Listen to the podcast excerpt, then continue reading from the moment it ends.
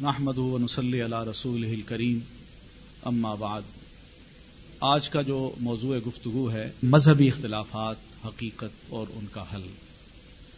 حقیقت میں ہم مسلمانوں میں اختلافات ہیں اور اختلافات کی کچھ بنیادیں ہیں۔ اس حقیقت سے ہم انکار نہیں کر سکتے۔ یہ جو اختلافات ہیں، اس کے بارے میں اتنی بات ضرور ذہن میں رکھیے گا کہ اللہ اور اس کے رسول کی جو باتیں ہیں، ان میں بالکل اختلاف نہیں ہے۔ یعنی اللہ اور اس کے رسول کی جو باتیں ہیں یعنی قرآن اور نبی علیہ السلاط و تسیم کے ارشادات، ان میں تو بالکل اختلاف نہیں۔ لیکن اگر اختلاف ہے، تو وہ علماء کے اور جو اہل دین ہیں، ان کے اس فہم میں اختلاف ہے۔ جو انہوں نے قرآن مجید کی یا نبی علیہ سلاد و تسیم کی احادیث کی ٹیکسچل جو اسٹڈی کی ہے، اس کے فہم میں اختلاف آیا ہے۔ یعنی یہ اختلاف ممکن ہے۔ قرآن مجید کی کوئی آیت پڑھتا ہے اور اس آیت کا ایک مفہوم کوئی عالم کچھ سمجھتا ہے اور دوسرا کوئی عالم کچھ سمجھتا ہے۔ یہ ممکن ہے۔ لیکن یہ بات قطن نہیں ہے کہ قرآن مجید کی ٹیکسٹ میں یا اللہ کے رسول کی ٹیکسٹ میں کوئی ایسی بات ہو جو قرآن سے کنٹراڈکٹ کرتی ہو یا قرآن کی بات اللہ کے رسول کی بات سے کنٹراڈکٹ کرتی ہو۔ دین ہمارے پاس پیور شکل میں ہے۔ اس میں بالکل اختلاف نہیں۔ دین میں اگر اختلاف ہوتا تو اس دین کو پھر اللہ تعالیٰ بالکل نہ اتارتا۔ اس لیے دین کے بارے میں تو یہی کہا ہے کہ ان الدین عند اللہ الاسلام۔ اللہ کو اگر دینوں میں کوئی دین پسند ہے تو وہ صرف اسلام پسند ہے۔ اس کی وجہ یہی ہے کہ اس میں اختلاف نہیں ہے۔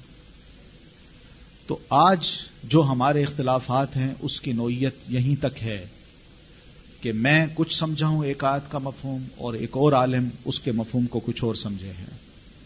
تو یہ وہ چیز ہے جس کو ہم کہہ سکتے ہیں دینی اختلافات۔ تو اس کی حقیقت ہے۔ حقیقت یعنی اس معنی میں کہ اس کا وجود جہاں کتابوں میں نظر آتا ہے۔ ہمارے لٹریچر میں ملتا ہے، وہاں ہمارے کلچر میں بھی یہ چیز عام ہے۔ ہم اس کو عام طور پر دیکھ سکتے ہیں۔ اب سب سے پہلے تو ہم آتے ہیں نا اپنی دینی حالت پہ۔ یا مسلمانوں کی جو دینی حالت ہے وہ کس قسم کی ہے؟ عام مسلمانوں میں جو دو قسم کے لوگ ہیں یعنی ایک عوام ہیں، دوسرے خواص ہیں۔ یعنی عام آدمی بھی ہیں اور اللہ نے جن کو بہت عقل دے رکھی ہے، وہ لوگ بھی شامل ہیں یعنی انٹلیکچوئلس یہ میں ان کو عوام میں اس لیے شامل کر رہا ہوں کہ دینی اعتبار سے یہ ہمارے بہت سے انٹلیکچوئل جو ہیں، ان کو دین کا پتہ نہیں اور عام آدمی کو بھی دین کا علم نہیں۔ یہ عوام ہیں اور کچھ خواص ہیں جو مذہبی لوگ ہیں، جن میں علماء بھی آتے ہیں، طلبہ بھی آتے ہیں اور اس کے علاوہ ہمارے زعما جو لیڈر حضرات ہیں وہ بھی ہیں۔ تو یہ دو قسم کے جو لوگ ہیں، ان کی جو دینی حالت ہے، ذرا اس کو ہم دیکھتے ہیں کہ کیا صورت ہے۔ عوام کی جو حالت ہے، ان کا اپنا حال یہ ہے کہ ان کو دینی اعتبار سے اس کا بالکل علم نہیں کہ معاش کو ہم نے کس طرح کمانا ہے۔ اور پھر دینی معاملات ہیں، ان سے بھی بالکل لوگ واقف نہیں ہیں۔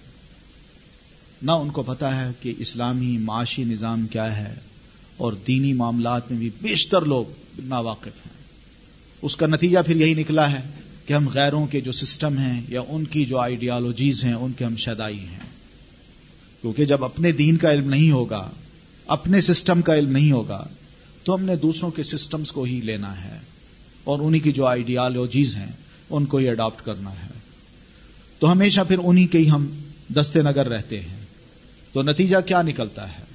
نتیجہ یہی نکلا ہے کہ ہمارا یہ پورا معاشرہ تعلیم اور رزق کے معاملے میں تمیز ہی ختم کر بیٹھا ہے۔ یعنی نہ اس کو یہ شعور ہے کہ ہم نے اپنے آپ کو، اپنے بچوں کو کیا تعلیم دینی ہے بیسکس ہماری کیا ہیں؟ ہمیں ان کو جاننا چاہیے یا نہیں جاننا چاہیے؟ اور پھر دوسری بات یہ کہ رزق یعنی بزنس یا کوئی جابز وغیرہ کرنی ہے کمانا ہے، تو وہ کیسا کمانا ہے؟ حلال کیا ہے، حرام کیا ہے؟ اس کی ساری تمیز اب ختم ہو گئی ہے۔ اور ہم یہی دیکھتے ہیں کہ ہمارا مزاج اب یہ بن گیا ہے کہ جیسا بھی ہے اس کو قبول کر لو۔ پڑھانا ہے بچوں کو پڑھوا لو۔ اور اسی طرح اگر کوئی رزق کمانا ہے، جس انداز سے بھی آتا ہے، اس کو کما لو۔ بس یہ ایک مزاج ہے۔ اور دوسری طرف جو دین کی بیسکس ہیں، توحید کیا ہے؟ شرک کیا ہے؟ ہمیں کوئی تمیز نہیں، کوئی پتہ نہیں۔ پھر اسی طرح یہ بھی پتہ چلتا ہے کہ اکثر و بیشتر جب دین سے ناواقفیت ہوتی ہے، ہمیں یہ بھی پتہ نہیں کہ اللہ کے رسول صلی اللہ علیہ وسلم کی سنت کیا ہے۔ آپ صلی اللہ علیہ وسلم نے کن کن چیزوں کی تعلیم ہمیں دی اور کن چیزوں سے روکا؟ ہمیں اس کا بھی علم نہیں۔ اور پھر نتیجہ یہی نکلا ہے کہ ہمیں کوئی پہچان نہیں کہ شرک کیا ہے بدت کیا ہے۔ قرآن سے ہمارا جو تعلق ہے وہ اس حد تک ہے کہ ہم زیادہ سے زیادہ قرآن مجید کی تلاوت کو یا چند ایک صورتوں کو تلاوت کرنا جانتے ہیں۔ لیکن جہاں تک میجورٹی کی بات ہے ہمارے اپنے سوسائٹی کے، بہت سے مسلمان وہ قرآن سے لا تعلق ہے۔ قرآن سمجھنا تو درکنار، پڑھنا ہی نہیں جانتے۔ اور دوسری طرف نبی علیہ السلاط و تسیم کی جو سیرت ہے، اس سے بھی ہماری اکثریت ناواقف ہے۔ ہمارے پاکستان کی جو دینی حالت ہے، سروے یہ ہوا ہے کہ ہمارے ملک کے اٹھانوے فیصد لوگ قرآن کو پڑھنے نہیں جانتے۔ صرف قرآن کی تلاوت کرنا نہیں جانتے۔ پھر اسی طرح جہاں تک اور بات ہے کہ جو ہمارے فیلڈ میں لوگ دین کا کام کر رہے ہیں، ان کی جو اپنی پوزیشن ہے وہ یہ ہے کہ قرآن مجید کا ترجمہ اکثریت کو نہیں آتا۔ اکثریت کو۔ یہ صورت حال ہے ہماری۔ پھر پبلک میں جو شور ہم نے چھوڑا، بچوں میں، جوان بچوں میں، بچیوں میں، اور اسی طرح عام نوجوانوں میں، ان میں جو ہم نے چیزیں عام کی، وہ یہ کیا کہ ان کو یہ پتہ نہیں کہ ہمارا اصل ہیرو کون ہے، ہمارا اصل قائد کون ہے۔ ہمارے ہیروز ہی بدل گئے۔ ہیں خواتین کے الگ ہیروز ہیں، مردوں کے لیے، نوجوانوں کے لیے الگ ہیروز ہیں۔ نہ ان کو اللہ کے رسول کی سیرت کا پتہ، نہ صحابہ کرام کی سیرت کا پتہ، نہ ان کے بارے میں پتہ۔ یعنی ان کے کارنامے جب ان کے سامنے نہیں آئے، نہ ان کو کبھی پڑھا، تو کون ان کا ہیرو بنے گا؟ اور ہم جانتے ہیں کہ ہمارے ہیروز کون کون ہیں۔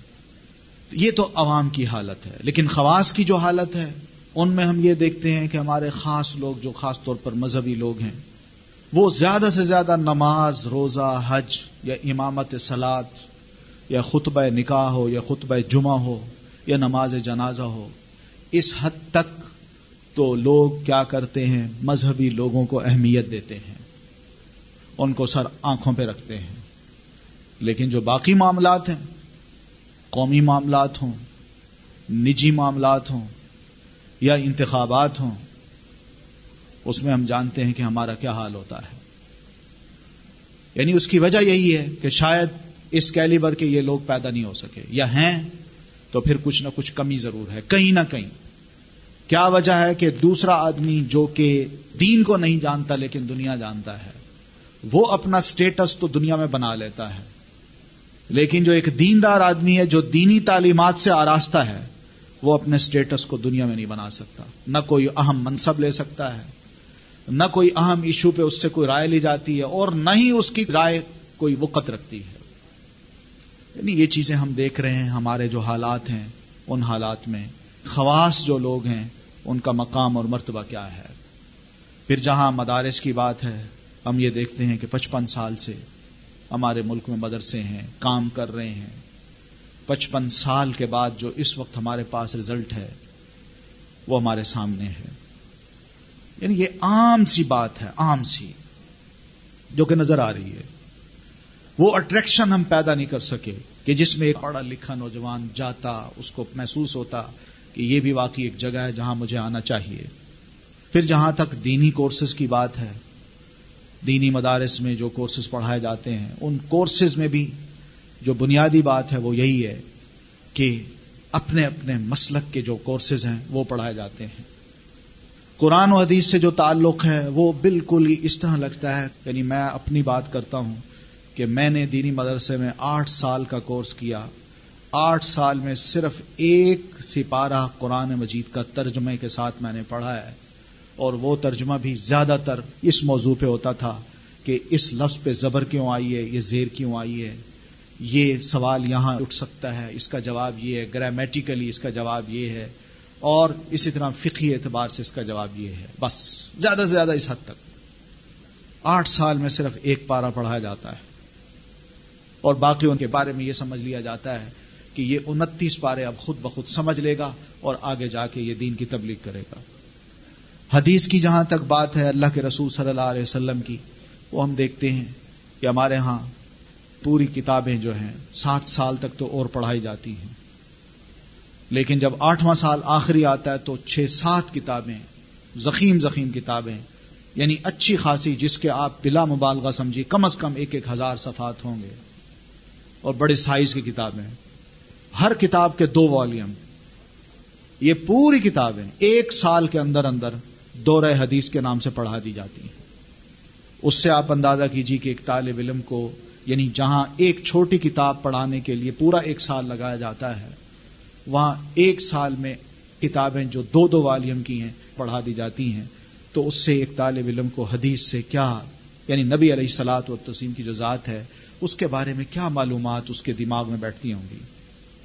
پھر دوسرا یہ ہے کہ ہمارا عام معاشرہ مسالک ہیں اور یہاں مسالک کی ٹھیک ٹھاک جنگ ہے۔ ہم اس کا بھی شکار ہیں۔ اور ان مسالک کی جنگ میں جو ریزلٹ نکلا ہے، وہ یہ نکلا ہے کہ میں اگر ایک مسلک کا ہوں تو دوسرا فائدہ مجھے یہ ضرور ہوا یا نتیجہ میں نے یہ ضرور دکھایا کہ میں اپنے مسلک کا جو امام ہے فقی ہے، میں اس کی تو قدر و منزلت کرنا جانتا ہوں۔ اس کے علم سے تو میں آگاہ ہوتا ہوں، لیکن جو دوسرے ہیں، ان کی کوئی قدر و منزلت میرے ہاں نہیں ہے۔ میں اس کے علم سے بھی فائدہ اٹھانا پسند نہیں کرتا۔ یہ عام چیزیں ہمارے ہاں نظر آ رہی ہیں۔ دینی حالت یہ بھی ہے کہ ہمارے جو بزرگ پہلے گزر چکے ہیں، ان کے کچھ تجربات ہیں یا ان کے کچھ اپنے عمل ہیں جن کا انہیں فائدہ ہوا۔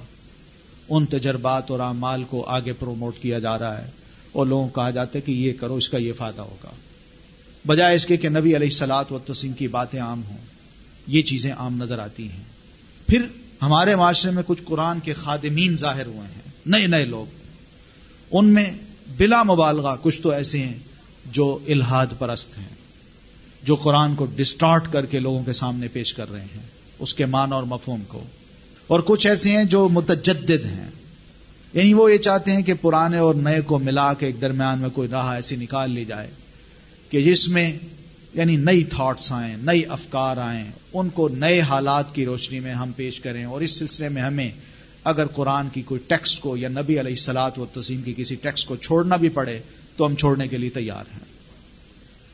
اور اسی وجہ سے یہ کچھ نظریات سامنے آ رہے ہیں کہ اگر حالات ایسے ہوں تو حالات ہونے کی وجہ سے قرآن کی ٹیکسٹ پر عمل چھوڑا جا سکتا ہے۔ حالات اگر کوئی ایسے بن جائیں تو نبی علیہ السلاط و تسیم کی بتائے ہوئے احکام کو بھی وقتی اعتبار سے چھوڑا جا سکتا ہے۔ یعنی وہ احکام جو بالکل واضح ہیں، جن پر اللہ کے رسول نے کبھی کمپرومائز نہیں کیا۔ یہ چیزیں سامنے آ رہی ہیں۔ نئے نئے لوگ ہیں، آ رہے ہیں۔ اور عجیب و غریب انداز سے قرآن مجید کی تفسیر اور اس کے حلقے ہیں، وہ ہمارے سامنے ہیں۔ تو یہ ہیں ہمارے خواص۔ اور دوسری طرف ہمارے سامنے چیلنجز ہیں۔ چیلنجز اس طرح کے ہیں کہ مخالفین دن رات جاگ کے، اپنی نیندوں کو حرام کر کے، وہ اس کوشش میں ہے کہ میں کسی طرح مسلمان کو بردگشتہ کروں۔ اور مسلمان کے خلاف میری جو سازش کامیاب ہو سکتی ہے، میں اس کو کر لوں۔ وہ ملتے ہیں، بیٹھتے ہیں پلاننگ کرتے ہیں اور اس کے مطابق وہ عمل کرتے ہیں۔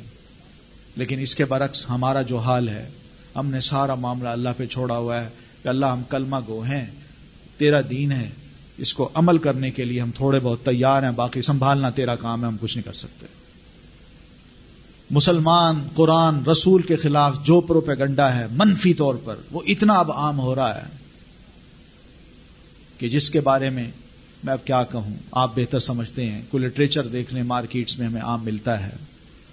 لوگ کھڑے ہو کے باتیں کرتے ہیں۔ ان کے اپنے سرکلز ہیں۔ ان میں بھی باتیں ہو رہی ہیں۔ اخبارات میں بھی کبھی کبھی ایسے موضوعات آ جاتے ہیں کہ جس میں مسلمان کا مذاق اڑایا جاتا ہے۔ قرآن مجید کو جیسا کہ دنیا میں اب اس وقت یہ معروف کرا دیا گیا کہ یہ بک آف ٹیرر ہے۔ مسلمانوں کو مجبور کیا جا رہا ہے کہ اس قرآن کو مت پڑھاؤ۔ پھر اسی طرح رسول اللہ کے بارے میں جو غلط قسم کا پروپیگنڈا ہے، وہ اتنا عام ہے، اتنا عام ہے کہ ہمارا اپنا نوجوان بھی بڑا متاثر ہے۔ نبی علیہ السلام کے بارے میں ان لوگوں نے جو جو باتیں، خاص طور پر آپ کی شادیوں کے بارے میں اور آپ کی ذات کے بارے میں، جو جو غلط باتیں انہوں نے عام کرنا چاہی تھی وہ کی ہیں۔ ہماری خواتین کو بھی متنفر کیا ہے۔ اور ہمارے عام نوجوانوں کو بھی اور مذاق اڑوایا ہے نبی علیہ السلام کا۔ پھر اس کے بعد ان کے ادارے دیکھیے، ان کے انسٹیٹیوشن دیکھیے، غیروں کے بڑے معیار کے ہیں۔ ان کی تعلیم بڑی معیاری، ان کے ادارے بڑے معیاری۔ بہترین ادارے، بہترین فیسیں، وہ سب کچھ کر رہے ہیں۔ اس کے مقابلے میں ہمارا معیار کیا ہے؟ ہم کوئی بھی اسکول کھولیں، کوئی انسٹیٹیوشن کھولیں، اسلام نام تو وہاں ہوتا ہے۔ لیکن حقیقت میں اندر جا کے نہ صفائی نظر آتی ہے، نہ لوگوں میں کچھ ایسی چیزیں نظر آتی ہیں اسٹوڈینٹس میں کہ وہ جو آ رہے ہیں، وہ بھی کم از کم کچھ صفائی، ستھرائی کے قائل بھی ہیں کہ نہیں۔ پڑھائی تو الگ بات ہے۔ یہ سارا کمپیرٹو اسٹڈی کی جا سکتی ہے کہ ان کے انسٹیٹیوشنز میں اور ہمارے انسٹیٹیوشنز میں واضح سا فرق ہے۔ ہمارا نوجوان آج ان کے انسٹیٹیوشن سے پڑھ کے فخر محسوس کرتا ہے کہ میں ان کا انسگنیا اپنی گاڑی پہ لگاؤں۔ اور اپنے نام کے ساتھ یہ لکھوں کہ میں نے اپنی ایجوکیشن فلاں انسٹیٹیوشن سے حاصل کی۔ لیکن کوئی نوجوان ایسا نظر نہیں آئے گا جو یہ پسند کرے کہ اپنے مسلمان انسٹیٹیوشن کے ساتھ اپنا نام لکھے۔ یہ حالات ہمارے سامنے ہیں۔ پھر اس طرح قرآن مجید کے بارے میں عام تصور یہ کیا گیا کہ قرآن مجید ایک بڑی مشکل کتاب ہے، اس کو سمجھنا ایک عام مسلمان کا کام نہیں۔ اس کا نتیجہ یہ نکلا ہے کہ ہم نے مسلمان کو قرآن سے دور کیا۔ اس کو ایک ڈراوا دیا ہے۔ کہ قرآن کو تم نہیں سمجھ سکتے، بڑی مشکل کتاب ہے۔ اس کا نتیجہ یہی نکلا ہے کہ قرآن نہ پڑھا جاتا ہے، نہ جانا جاتا ہے، نہ اس کو سمجھنے کی کوشش کی جاتی ہے۔ گھر کے گھر، بے شمار گھر، پورے محلہ شاید قرآن سے نا واقف ہے۔ قرآن کو خود سمجھ نہیں سکتا وہ۔ قرآن سے اس طرح دور ہوئے، نتیجہ اس کا یہ نکلا۔ نبی علیہ السلاط و تزیم کی جو سیرت تھی، اس سے ہمیں واقف کرانا چاہیے تھا۔ ہم نے وہ چیزیں پسند نہیں کی۔ ہمارے میڈیا نے، ہمارے لٹریچر نے اور لوگوں کو پیش کیا ہے۔ ان کے بارے میں بھرپور معلومات دی ہیں، لیکن اللہ کے رسول صلی اللہ علیہ وسلم کی سیرت کو کوئی نہیں جان سکا۔ اس کا نتیجہ کیا نکلا؟ کہ غیروں کی محبت دلوں میں آ گئی، لیکن اللہ کے رسول صلی اللہ علیہ وسلم کی محبت دل میں نہ سما سکی۔ تو گویا کہ معاشرہ جو ہے نا، وہ شکست اور ریخت کا شکار ہے۔ ٹوٹ رہا ہے، بہ رہا ہے۔ سوچیں، دماغ، ہر بندہ پریشان ہے۔ میں کیا کروں؟ کہاں جاؤں؟ دین پہ عمل کرنا چاہتا ہوں، لیکن میں کیا کروں؟ ہمیں اللہ نے دین دیا تھا اسلام۔ ہم نے جب اسلام کے آگے تھوڑے بہت ٹکڑے کیے ہیں، تو ہم نے ان ٹکڑوں کو مذہب کے نام سے تبدیل کر دیا۔ تو مذاہب بن گئے۔ جب مذاہب بنے ہیں، تو ہماری تاریخ میں مذاہب سامنے ہمارے آتے ہیں، وہ تین قسم کے ہیں۔ دیکھیے ایک ہے اہل تشریح، دوسرے اہل سنت، اور تیسرے متجدین یہ ہر دور میں رہے ہیں، جو اسلام کی عجیب و غریب انٹرپریٹیشن کرتے رہے ہیں۔ چلیں، یہی تین مذہبی رہتے تو کافی تھا۔ لیکن ہوتا کیا ہے، اہل تشیح میں بھی آگے تقسیم ہوتی ہے۔ ان کی تقسیم ہوتی ہے، کوئی رافضی ہیں، کوئی بوہری ہیں، کوئی اسماعیلی ہیں، کوئی امامی ہیں۔ کوئی زیدی ہیں اور کوئی جعفری ہیں۔ باقاعدہ سیکٹس ہیں۔ اپنے اپنے نظریات ہیں۔ اور ان نظریات کی ہی دعوت عام ہو رہی ہے۔ ہر ایک کی کوشش یہی ہے کہ میرا نظریہ، میری جماعت، میرا مسلک، میرا مذہب وہ عام ہو۔ اسی کے لیے پارٹیاں بنتی ہیں، اسی کے لیے سارا کچھ ہوتا ہے، اسی کے لیے چندے جمع ہوتے ہیں۔ یہ اہل تشیح کا حال ہے۔ یعنی تقسیم، در تقسیم ہوتے جا رہے ہیں۔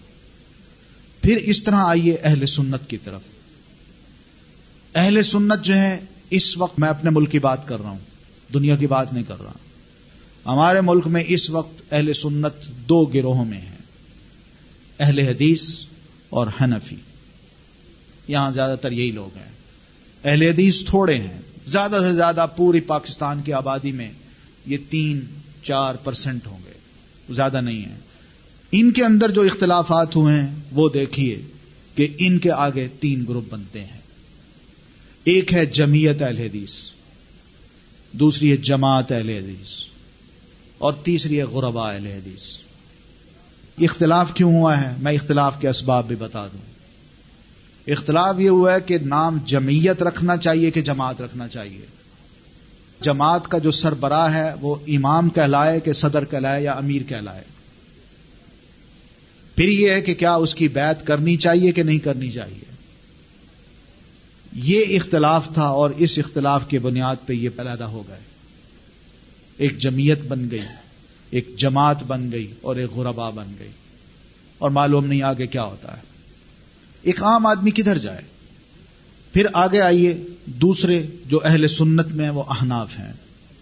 اب حنفیوں میں دیکھیے، تقسیم جو آگے ہوتی ہے، وہ اس طرح کی ہے۔ کہ کچھ لوگ ایسے ہیں جو اپنے آپ کو کہتے ہیں ہم صرف حنفی ہیں اور کچھ لوگ ایسے ہیں جو اپنے آپ کو کہتے ہیں ہم حنفی ہیں لیکن بریلوی ہیں اور کچھ لوگ ایسے ہیں جو اپنے آپ کو کہتے ہیں ہم حنفی ہیں لیکن دیوبندی ہیں۔ تو احناف کی یہ تین تقسیم ہے حنفی یعنی وہ جو نہ اپنے آپ کو بریلوی کہنا پسند کرتے ہیں، نہ دیوبندی۔ کہتے ہیں ہم منفی ہیں۔ اور کچھ ایسے ہیں جو اپنے آپ کو بریلوی کہتے ہیں، کچھ ایسے ہیں جو اپنے آپ کو دیوبندی کہتے ہیں۔ پھر ان کے دیکھیے آگے تقسیم در تقسیم۔ دیوبندی جو ہیں، ان کی آگے تقسیم ہے دو، حیاتی اور مماتی۔ اور باقاعدہ مسلک ہے۔ اور اس میں میں بلا مبالغہ کہہ رہا ہوں کہ ایک دوسرے کی مساجد کے سامنے بڑے بڑے اشتہار لگا کے مناظر بازی بھی ہوتی ہے۔ اور تقاریر بھی ہوتی ہیں، علماء آتے ہیں، بہت کچھ باتیں ہوتی ہیں۔ صرف مسئلہ یہ ہے کہ کیا اللہ کے رسول صلی اللہ علیہ وسلم قبر میں زندہ ہیں کہ نہیں ہیں؟ جو کہتے ہیں کہ اللہ کے رسول زندہ ہیں، وہ کہتے ہیں ہم حیاتی ہیں۔ اور جو کہتے ہیں اللہ کے رسول فوت ہو گئے ہیں، وہ کہتے ہیں ہم مماتی ہیں۔ اب پھر ان کی آگے جو تقسیم ہے، وہ دیکھیے کہ حیاتیوں میں کون ہیں اور مماتیوں میں کون ہیں۔ پچھلے دنوں ہمارے ہاں ایک عالم دین آئے تھے، اتفاق سے جب ہم عشاء کی نماز پڑھ رہے تھے، تو اس وقت وہ تشریف لائے، پشاور سے۔ ان کا تعلق تھا یہ جو توحید و سنت گروپ ہے۔ یہ پنڈی میں مولانا غلام اللہ خان مرحوم رحمت اللہ علیہ یہ بہت بڑے عالم تھے اور ان کے ایک استاد تھے مولانا حسین علی۔ وہ اس کے بانی و بانی تھے۔ انہوں نے تفسیر بھی لکھی اور اس تفسیر میں بڑی شد و مد کے ساتھ توحید کے موضوع کو اتنی شد و مد کے ساتھ بیان کیا کہ چھوٹی چھوٹی بات کو بھی انہوں نے ذرا محسوس کیا کہ توحید سے ہٹیے یہ تو ان کا یہ شرک ہے۔ تو یہ ایک بڑا اہم گروہ ہے جو کہ احناف میں ہے اور دوسری طرف اہم گروہ یہ ہے جو ہم دیکھتے ہیں کہ تبلیغی جماعت کا ہے، جو ان میں حیاتی مسلک کو مانتے ہیں۔ پھر بریلویوں کو دیکھیے، اس میں چشتی ہیں، کوئی کوئی قادری ہیں، کوئی نقش بندی ہیں، کوئی سوروردی ہیں۔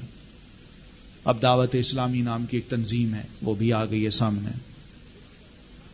پھر ادھر احناف جو اپنے آپ کو کہتے ہیں اب ان میں یہ اپنے آپ کو دیوبندی نہیں کہتے، بریلوی نہیں کہتے، لیکن یہ ضرور کہتے ہیں کہ ہم احناف ہیں، حنفیوں میں ہیں اور ان میں تنظیم اسلامی ہے، جماعت اسلامی، مولانا فراہی صاحب ہیں یا مولانا امین حسن اصلاحی ہیں، ان کی جماعت ہے۔ پھر یہ جب آگے بڑھتی ہیں تو ان کے آگے دو گروپ اور بنتے ہیں، ایک جماعت سے تحریک اسلامی نکلتی ہے اور دوسری جماعت سے غامدی صاحب ہیں ان کا گروپ ہے۔ یہ ہے دینی مذہبی صورت حال اس ملک کی، جس میں ہم جیتے ہیں۔ پھر اس طرح متجددین کا ایک گروپ ہے، اہل تشیع اور اہل سنت کے مقابل میں۔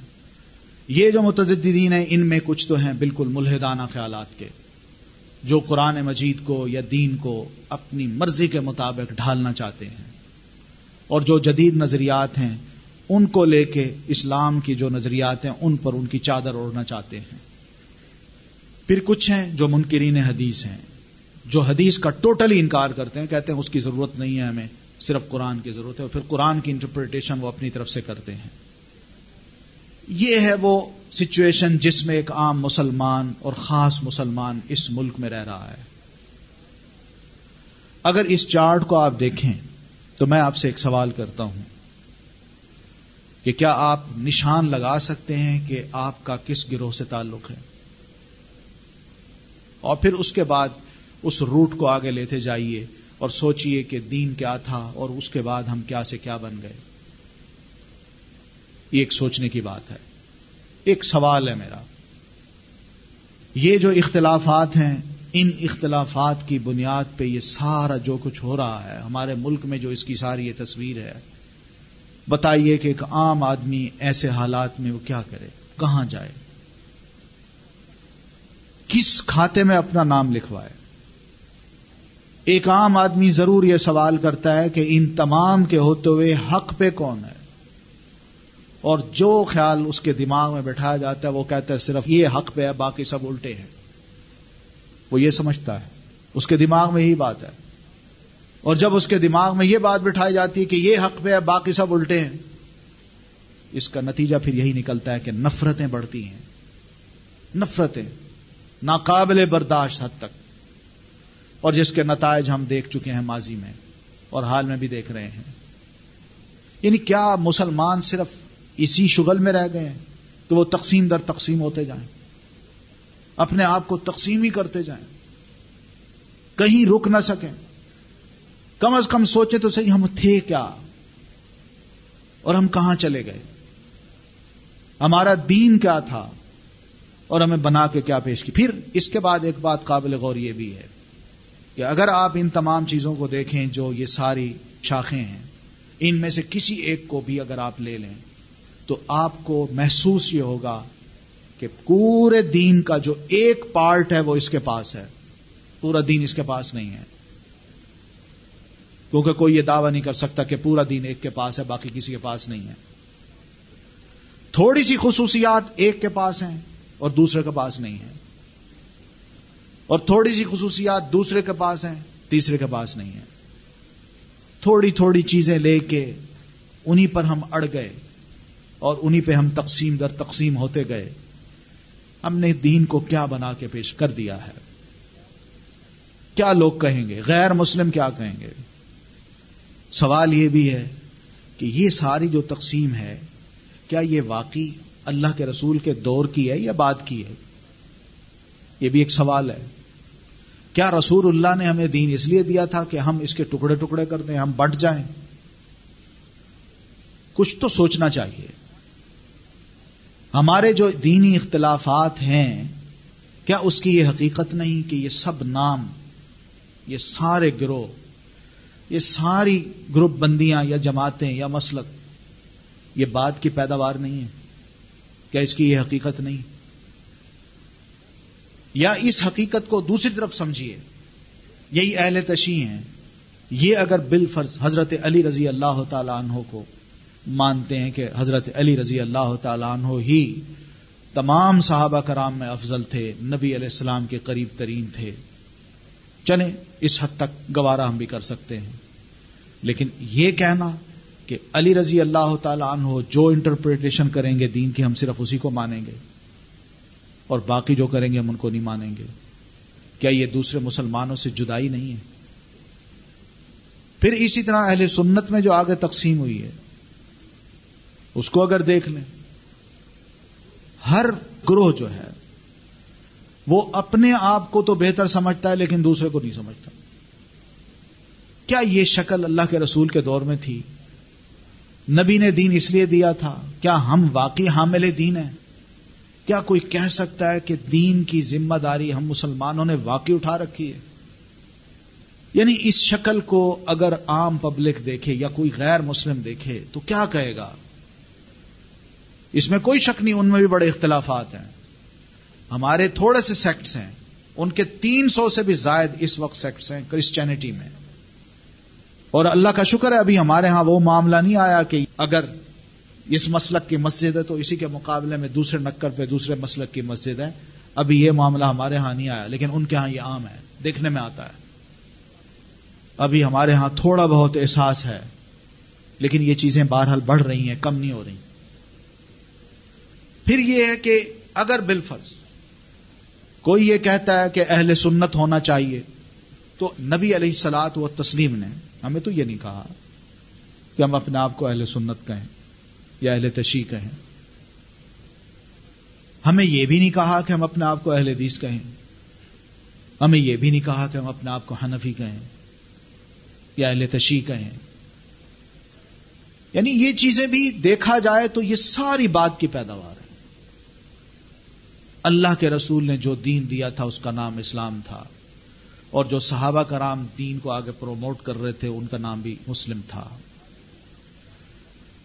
ہمارے ہاں یہ عام سوال کیے جاتے جی کسی نہ کسی جماعت کو بھی پکڑ لیجیے کسی نہ کسی عالم کو پکڑ لیجیے اور اس کے پلڑے کو پکڑ کے اس کے گروہ میں شامل ہو جائیے۔ کیونکہ بغیر جماعت کے مسلمان گمراہ ہو سکتا ہے اور بغیر قائد کے مسلمان کی قیادت کوئی نہیں کر سکتا۔ اکیلا رہے گا تو گمراہ ہو جائے گا۔ نبی علیہ السلاط و تسیم کی اس میں کوئی شک نہیں، حدیث ہے۔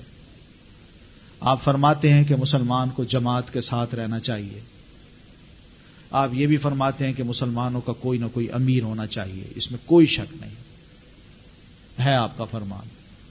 لیکن آپ کا یہ فرمان نہیں ہے کہ مسلمانوں کی جماعتیں ہونی چاہیے۔ آپ نے صرف جماعت کا نام لیا ہے۔ مسلمانوں کی جماعت ہونی چاہیے۔ آپ نے یہ نہیں فرمایا کہ مسلمانوں کی جماعتیں ہونی چاہیے۔ یہ لفظ کو ذرا غور سے سنیے گا۔ پھر اسی طرح آپ نے یہ بھی فرمایا کہ امیر ہونا چاہیے، اس میں کوئی شک نہیں۔ لیکن آپ نے یہ نہیں فرمایا کہ عمرا ہونے چاہیے۔ یہ جماعتیں، یہ عمرا اور پھر تقسیم در تقسیم۔ اتنی یقین مانی ایک حیرت ہوتی ہے کہ ہم نے یہ ساری جو چیزیں بنا لی ہیں، میں یہ سمجھتا ہوں کہ جو اصل بات ہے، جڑ ہے، ہم نے اس کو چھوڑ دیا ہے۔ اللہ اور اس کے رسول۔ اہل سنت میں جو اہل حدیث حضرات ہیں، وہ یہ کہتے ہیں کہ ہم حدیث کو فالو کرتے ہیں۔ ٹھیک ہے جی۔ آپ حدیث کو فالو کیجیے۔ کہتے ہیں کہ پہلے لوگ یہی کیا کرتے تھے۔ پہلے لوگ یہ نہیں کیا کرتے تھے کہ چھوٹی چھوٹی بات پہ اڑ جانا اور اس میں اتنا تعصب برتنا کہ دوسرے کو برداشت ہی نہ کرنا۔ ان کے ہاں یہ ضرور تھا کہ ان کا نقطہ نظر محدثین کا، جنہوں نے اپنے آپ کو اہل حدیث اس دور میں کہا، وہ محدثین کا گروہ تھا۔ ان کا نقطہ نظر یہ تھا کہ ہم نے صرف صحیح حدیث کو لینا ہے اور اس پر عمل کرنا ہے، بس۔ اس لیے کہ بار بڑے عجیب و غریب نظریات آ رہے تھے دنیا بھر سے۔ کتب ان کی ٹرانسلیٹ ہو کے ہمارے ہاں یعنی عربی میں آ چکی تھی مسلمان ان کو پڑھ رہے تھے، متاثر ہو رہے تھے۔ اور پھر اس میں بہت حد تک ایسی عقلی باتیں آ گئی تھیں۔ اور پھر فیبریکیشن حدیث میں عام ہو گئی۔ تو محدثین کا ایک گروہ اٹھا، انہوں نے کہا، نہیں، سکروٹنی کرنی چاہیے۔ جو اتھینٹک حدیث ہے، اس کو لے لیں اور باقی ویک سورسز کو ایک طرف کریں۔ ان کی تو یہ موومنٹ تھی۔ ان کی خدا نخواستہ یہ موومنٹ تو نہیں تھی کہ ہم اپنا ایک گروپ بنا لیتے ہیں۔ وہ اپنا کام کر کے چلے گئے۔ کتابیں ہمارے سامنے آ گئی ہیں۔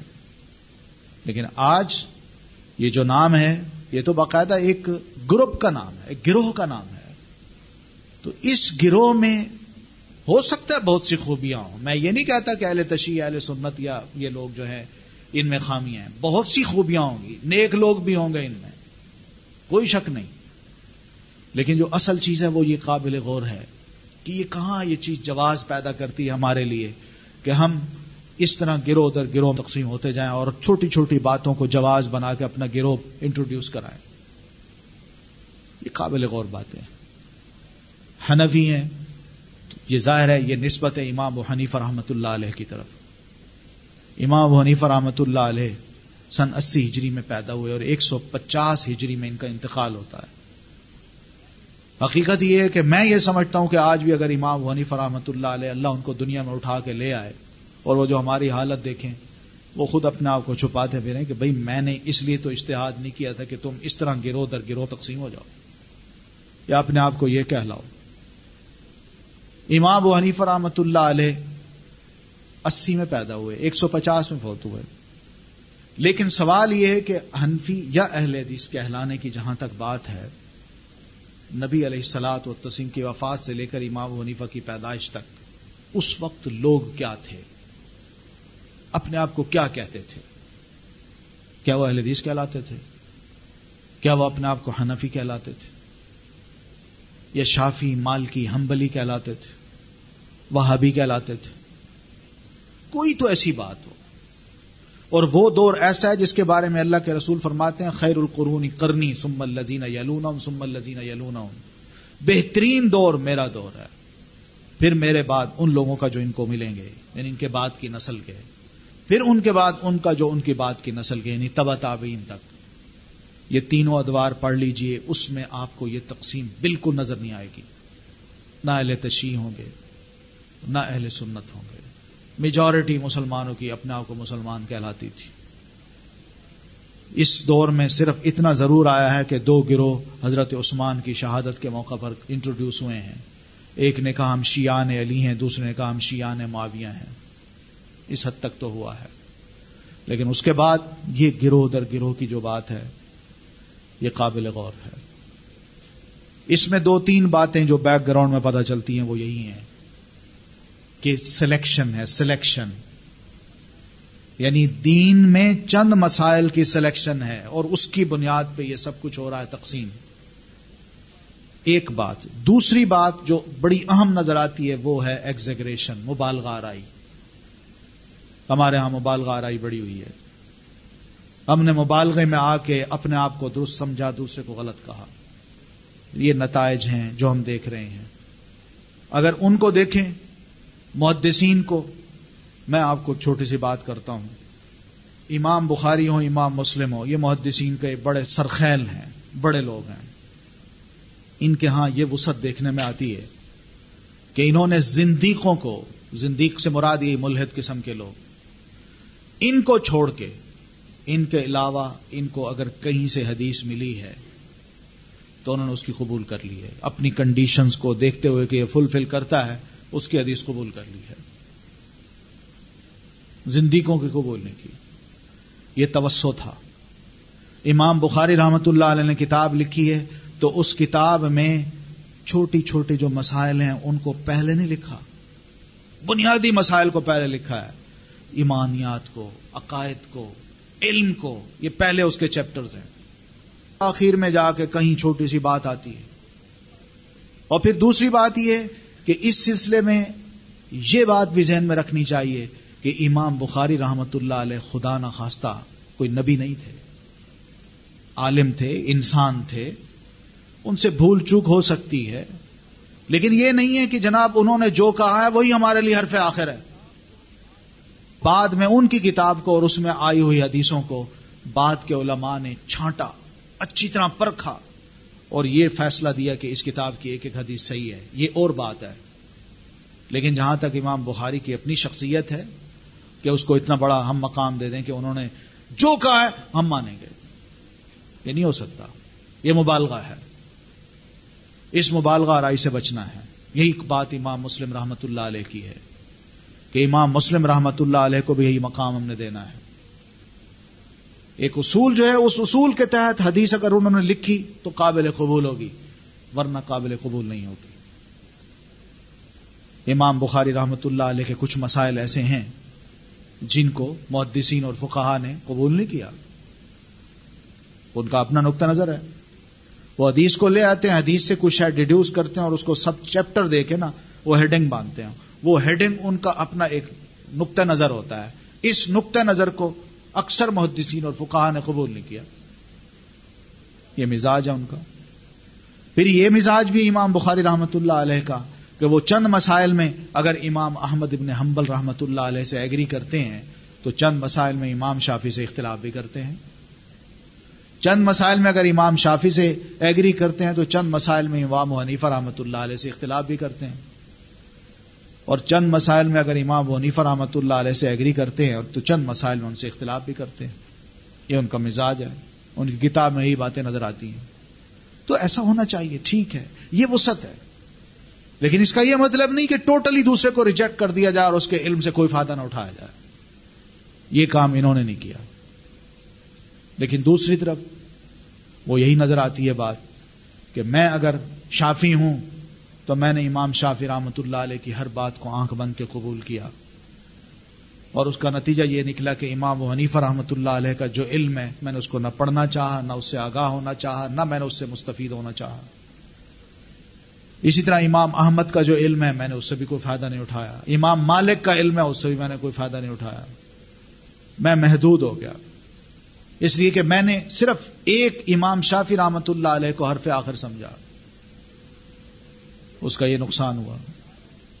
اور یہ حقیقت ہے کہ ان چاروں ائمہ کے یا دیگر ائمہ جتنے بھی ہیں، سب ائمہ کے جب تک علم سے ہم فائدہ نہیں اٹھائیں گے، دین کی ہم کوئی خدمت نہیں کر سکتے۔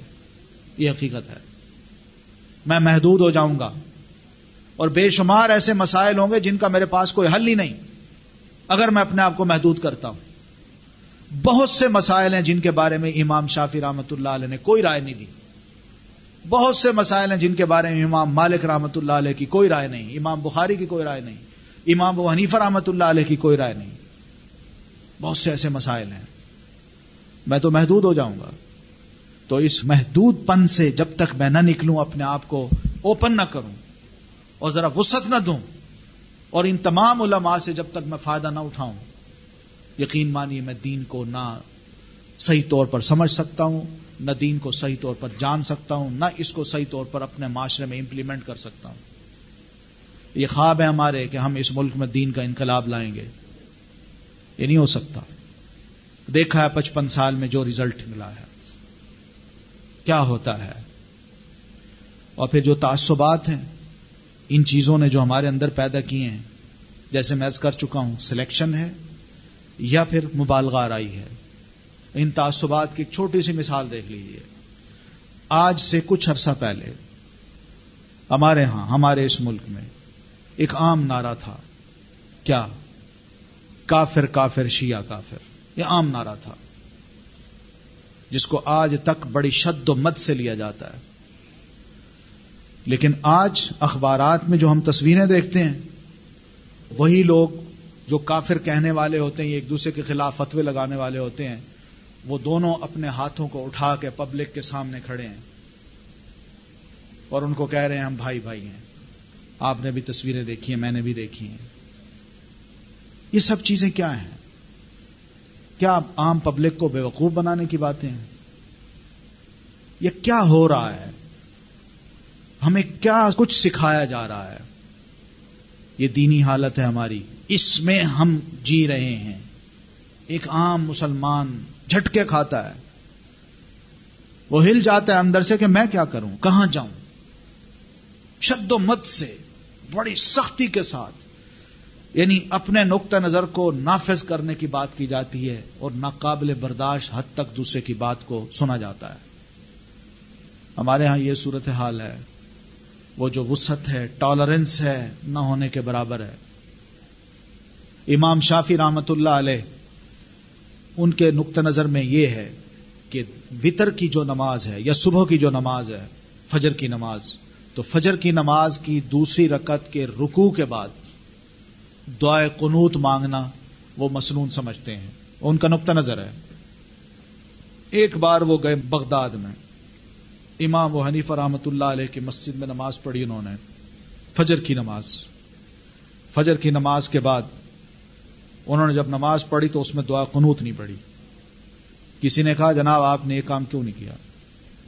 کہنے لگے کہ مجھے شرم آتی ہے اس قبر والے سے کہ میں یہاں مسجد میں آیا ہوں، یہ کیا کہیں گے لوگ؟ اتنا اسٹرکٹ ہے۔ یعنی دعا قنوت پہ ٹھیک ہے، ایک نقطہ نظر ہے، میرا ہے، لیکن اس کا یہ مطلب نہیں ہے کہ دوسرے کا نقطہ نظر غلط ہے۔ اللہ کے رسول نے یہ بھی فرما رکھا ہے کہ جو عشاء کے وطر ہیں تو اس وطر میں دعا قنوت مانگنی چاہیے۔ وہ اس نقطہ نظر کو تسلیم کرتے ہیں، لیکن یہ کام نہیں کرتے۔ وہ یہ بھی کہتے ہیں کہ یہ ہو سکتا ہے کہ میری بات جو ہے غلط ہو، لیکن میں اس لیے کہہ رہا ہوں کہ میرا جو علم ہے، اس علم کی بنیاد پہ کہہ رہا ہوں کہ یہ میری بات درست ہے، لیکن یہ ہو سکتا ہے اور دلیل کوئی آ جائے اور یہ بات میری غلط ہو جائے۔ یہی بات امام و حنیف رحمۃ اللہ علیہ نے فرمائی اور یہی بات امام شافی امام مالک، امام احمد سب نے کہی۔ وہ تو اپنے آپ کو بری کر گئے ہیں۔ ہم نے کیا کیا ہے؟ ہم کس سچویشن میں رہ رہے ہیں؟ یہ ایک سوال ہے، پریشانی ہے۔ ان حالات میں آپ خود سوچئے کہ ایک ایسا بندہ جو دین سے آگاہ ہونا چاہتا ہے، دین کو فالو کرنا چاہتا ہے، وہ اس مارکیٹ میں جب جائے گا تو وہ کہاں کہاں جائے گا؟ کس سے کیا پوچھتا رہے گا؟ ایک نوجوان ہے یہاں پر، کراچی کا ایک جو آرچ بشپ ہے، اس کا بیٹا ہے، مسلمان ہوا ہے۔ ریاض اس کا نام ہے، اس وقت اسلام آباد میں رہتا ہے۔ اس کی آپ سٹوری پڑھیں۔ وہ کس طرح مسلمان ہوا ہے؟ اس نے کتاب لکھی ہے۔ آرچ بشپ کا بیٹا، کراچی کے، جس کو تین بار ویٹیکن میں بھیجا گیا، ٹریننگ کے لیے۔ یہاں پر چرچ میں وہ دعوت کا کام کیا کرتا تھا، اتوار کو پریئر کرایا کرتا تھا اور اس کو منتھلی تقریباً پندرہ سے بیس ہزار ڈالر ملتے تھے۔ اس نے سب کو قربان کیا ہے۔ مسلمان ہوا ہے۔ اور وہ جو بات کرتا ہے وہ یہی کہتا ہے کہ میں اس مارکیٹ میں جب آیا تو میں تو حیران رہ گیا کہ میں جس کے پاس جاتا ہوں وہ مجھے اپنی طرف کھینچتا ہے، اس کے پاس جاتا ہوں وہ کہتا ہے وہ غلط ہے، اس کے پاس جاتا ہوں وہ کہتا ہے وہ غلط ہے، اس کے پاس جاتا ہوں وہ کہتا ہے میں صحیح ہوں وہ غلط ہے۔ کہتے اتنی کنفیوژن تھی، اتنی کنفیوژن تھی کہ میرا دل یہی چاہے کہ بس چھوڑ دوں اب، مزید تحقیق نہ کروں۔ لیکن اللہ تعالیٰ نے کراچی کا کوئی بندہ تھا، اس سے مجھے ملوایا، دین سے میں آگاہ ہوا، اس کی باتیں دل میں بیٹھی، اس نے اوریجنل سورسز مجھے بتائے، میں نے ان کو پڑھا اور دل نے گواہی دی کہ واقعی، کیونکہ وہ جتنا ضرور جانتا تھا کہ ہمارے دین میں بھی یعنی ان کے مذہب عیسائی میں بھی، بہت سی گروپ بندیاں ہیں۔ تو یہ ممکن ہے۔ لیکن اس میں کہیں نہ کہیں سچ مل جائے گا۔ اس لیے سچ کی تلاش میں وہ گھومتا پھرتا وہ آخر کہیں اس کو مل گیا۔ یعنی اس مارکیٹ میں جس میں آج کل ہم رہ رہے ہیں، ایک نو مسلم، غیر مسلم اگر مسلمان ہونا چاہتا ہے تو آپ بتائیے وہ کہاں جائے؟ کس کے پاس جائے؟ اس سچویشن میں کیا بہتر نہیں سمجھے گا کہ میں غیر مسلم ہی درست صحیح؟ میں مسلمان نہیں بننا چاہتا، یہ مسلمان اپنے اسلام کو اپنے پاس رکھیں۔ تو یہ ساری جو شکست و ریخت ہے، ہم ٹوٹ رہے ہیں، ہم بکھر رہے ہیں، یہ ایک شکل ہے ہمارے اس معاشرے کی، دینی معاشرے کی جس میں ہم رہ رہے ہیں۔ ایک عام آدمی بڑا پریشان ہے کہ مجھے کیا کرنا چاہیے۔